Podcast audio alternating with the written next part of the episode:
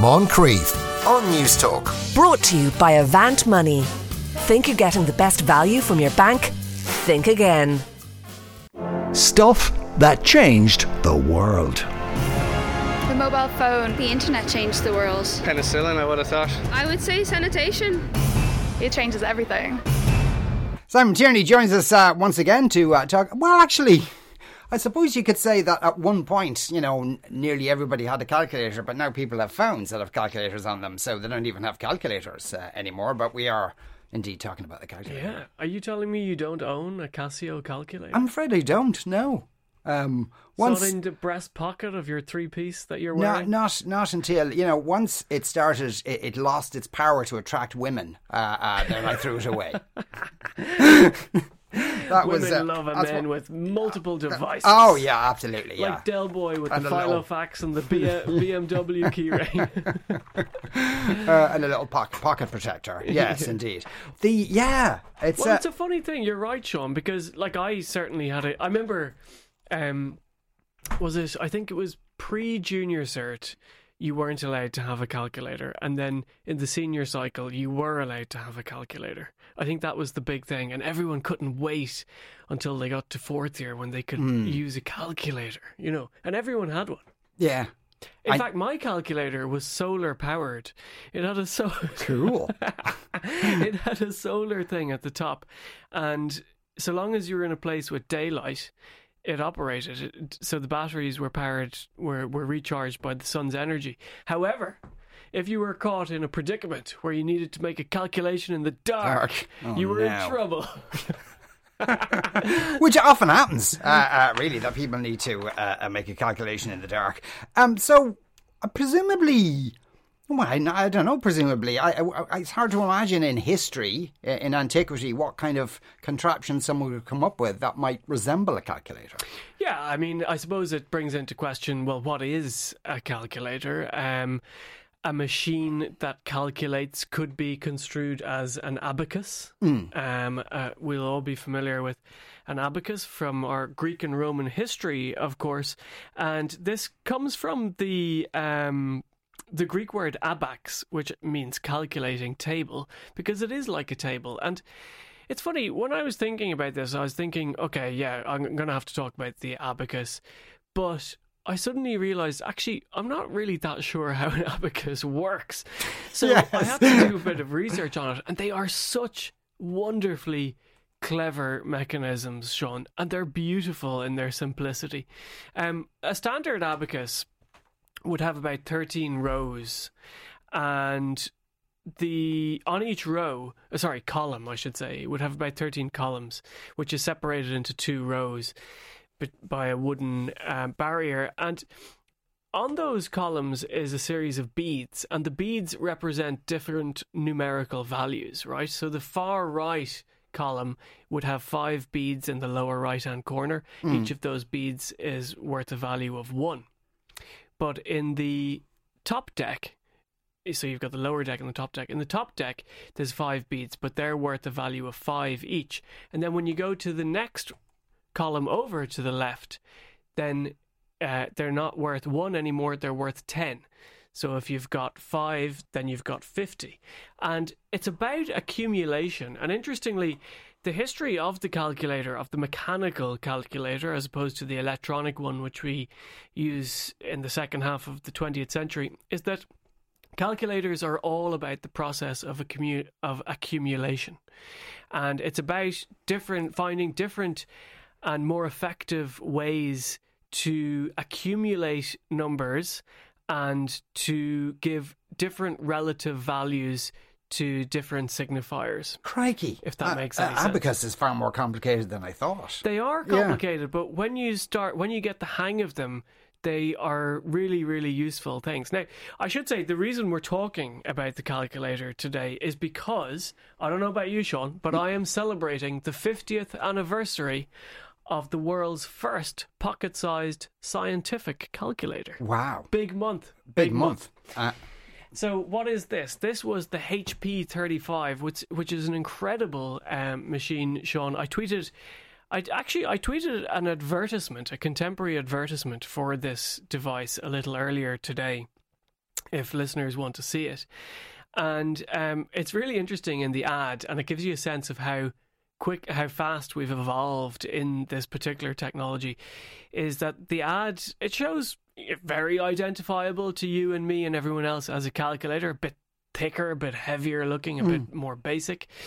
But it was the world's first calculator that was handheld, but that could do more than the basic functions of a calculator. So the basic, the four basics are addition, subtraction, multiplication, and division. Mm. Now, if you wanted a calculator to do more than that, what would be more than that? Would be trigonometry, algebra, etc.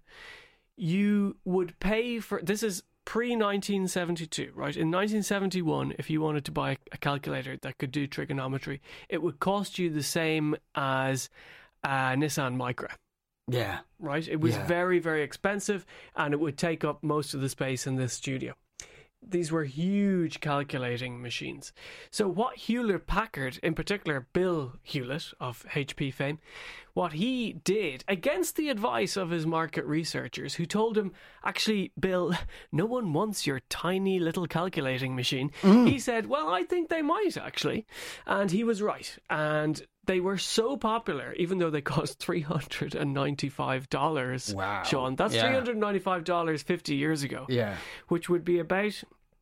Um, $2,600 today for a, for a tiny okay. little calculator, right? So these were very, very expensive. But anyone who worked in the engineering fields, the science fields, the mathematics fields wanted one of these. And even um, General Motor, uh, sorry, General Electric, they immediately placed an order for 20,000 of these things, which is which is amazing. Okay, so, that is extraordinary. So, uh, so going back to the abacus again, uh, was yeah. there anything that predated the abacus? Yeah, so there was the counting board or the counting tablet. Um, I hadn't come across this before, but there's a beautiful example of one um, in uh, in in Italy that was discovered uh, in the ni- mid 19th century, and this is basically a stone slab with markings on it, and by cross referencing those numbers uh, and the graphs on it, you were able to to make calculations. It was basically a proto abacus, but the abacus um, changed everything. It's ancient, of course. Um, it goes back to 2000, 2500 BC in both ancient Sumeria, which the Sumerians, of course, invented the wheel and the abacus um, in Mesopotamia and uh, ancient Egypt as well. They used them before they transferred to Greece and ancient Rome and all the rest. Then we've got a really big jump, really, as we often do uh, when we talk about ancient technology on this slot. Is the next really big movement for me? The way I understand it is the 1640s in France. We have a gentleman by the name of Blaise Pascal who invented I suppose the one of the first mechanical calculators. Mm. It's still nothing identifiable to us or recognizable, I should say, to us nowadays.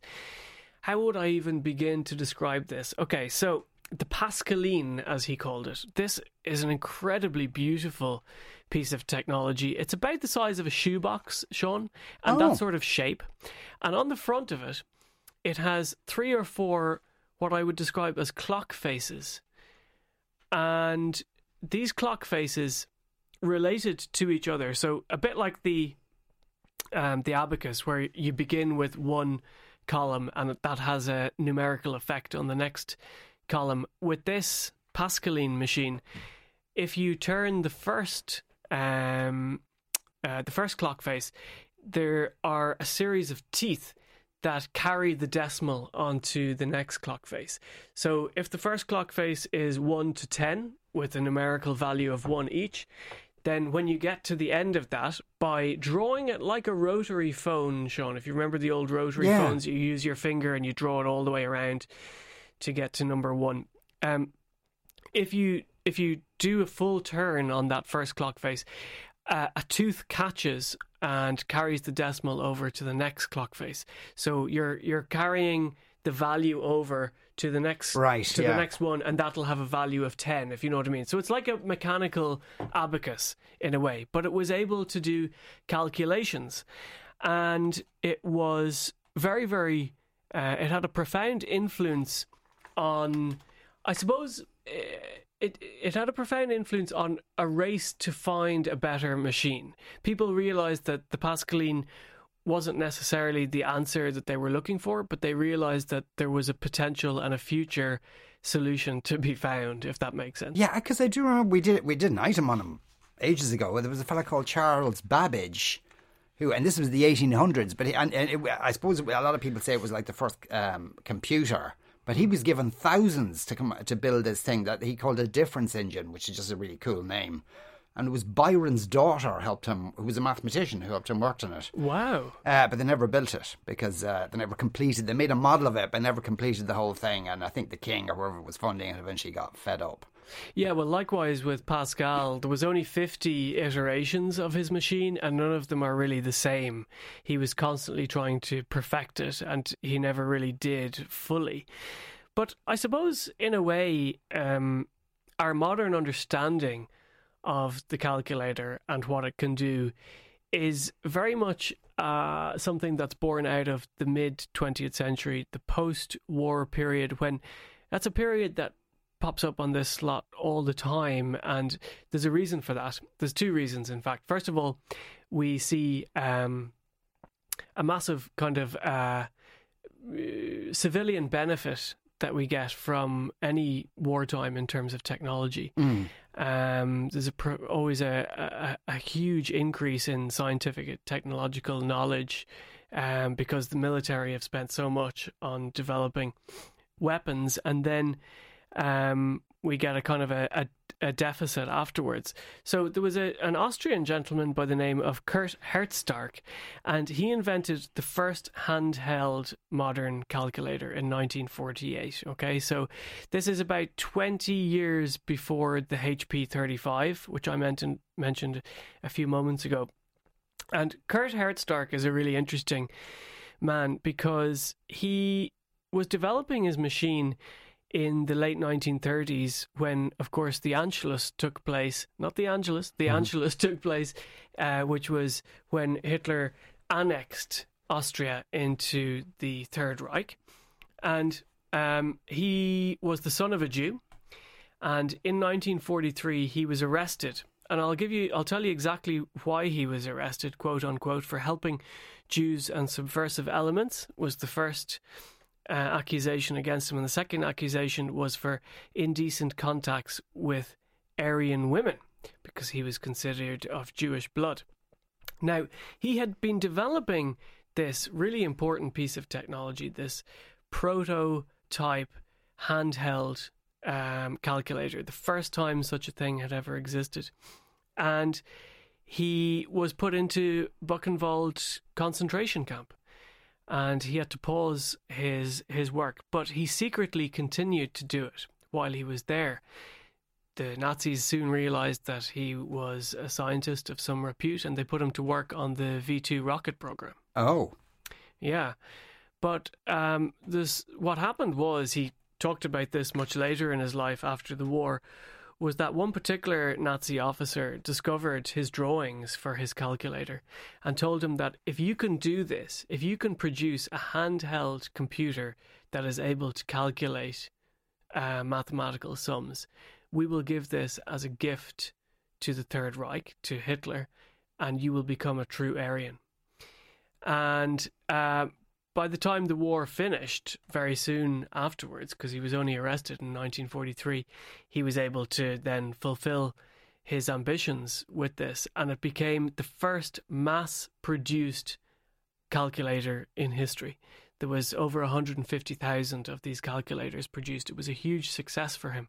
But I was showing pictures of this to some of my family yesterday, and if if you saw a picture of this, you would never believe that it was a calculator. The first thing I thought of when I saw a photograph of the Curta, it was called mm. after its inventor, C U R T A, is to me it looks like um, a zoom lens of looks an like SLR a grenade. camera. Yeah, or a grenade. Yeah. Yeah. Uh, and it has the pin on the top, the the, the ring pull on the top, or some people say it looks like a pepper grinder. So all those lovely things wrapped into one, and you get a sense of what this thing looked like.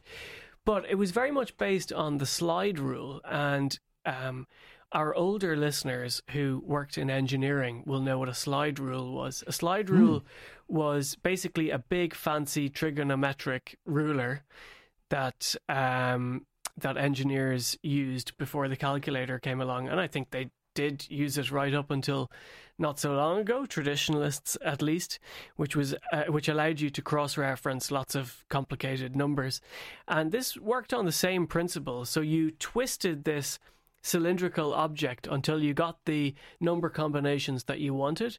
Then you clicked a button and it calculated them for you using all these levers and slides and a hand crank at the top, which people that's why people call it like a, a pepper mill because Yes, in order yeah. to do the the computation you had to twist this uh, this hand crank at the top. That's a very clever design, though. It's a very clever design and a beautiful object as well. Um, I'm not sure if there's many left. Now, again, Sean, that was expensive. It was $125 um, in 1948 when it first went on the market. That would be about $1,441 in today's money. So this isn't something that you're picking up for your your kid's junior cert maths class. Do you know what I mean? But presumably, though, when uh, electronics made the calculator much, well, no, easier to build, but much more efficient rather than all the fiddly bits that the previous iterations needed. Yeah, you've you've hit the nail on the head there because almost everything we've talked about so far here, apart from the HP35 in 1972, they're all mechanical. None of them are electronic.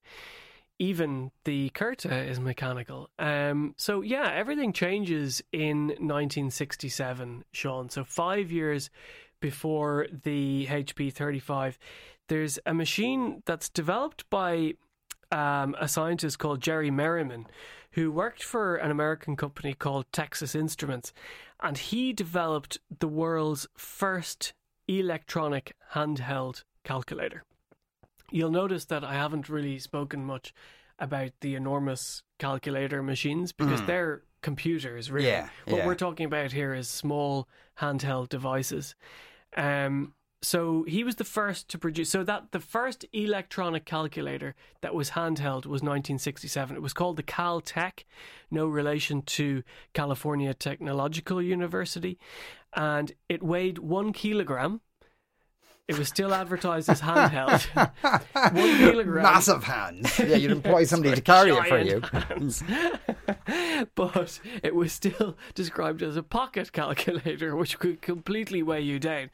Um, but what I love about this device, Sean, I really love this because for me, this device, the Caltech, gives gives us a really brilliant historical insight into the difficulty that these early electronic convenience devices had with kind of marrying the idea of okay things are electric and digital now but we also are very fond of things being on paper so we're at a crossroads here of civilization and where do we go from here because when you'd finished your calculation um, the result did not come up on the screen. You had to press a little button and it printed out the result for Yes. you on a tiny, tiny little um, strip of paper at the very top, and that came out, and you would you'd pull it off, and then you had your your answer. So it's a really interesting kind of device because it, it shows that they were very much at a technological crossroads. They were like, okay, people want, you know, they want the answer on paper, you know, they don't want it in a machine. Uh, someone's texting in to say, I was in Moscow for three weeks in 1980. Abacuses everywhere in shops, used by shop assistants to calculate all transactions. It was incredibly fast and efficient. I suppose if you kind of uh, know what you're doing, uh, it, that would be the case. Uh, Jenny says Byron's daughter was Ada Lovelace, a mathematician in her own right. It's a shame when female scientists are referred to through their male relations. Well, I, I, as I understand, I wasn't Byron's wife, also a mathematician. That's where Ada Lovelace got it from. Uh, Porrick says uh, that she, she was uh, Ada Lovelace, is, is generally thought of as the first programmer, was known as the Princess of Parallelograms. That's a That's a great title. That's, yeah, that sounds like the name of somebody's album. Uh, Simon, thanks a million as ever. Uh, fascinating there about the history of, of the calculator. Uh, speaking of calculators, let's remind you how much is in the cash machine. Moncrieff on Newstalk. Brought to you by Avant Money. Think you're getting the best value from your bank? Think again.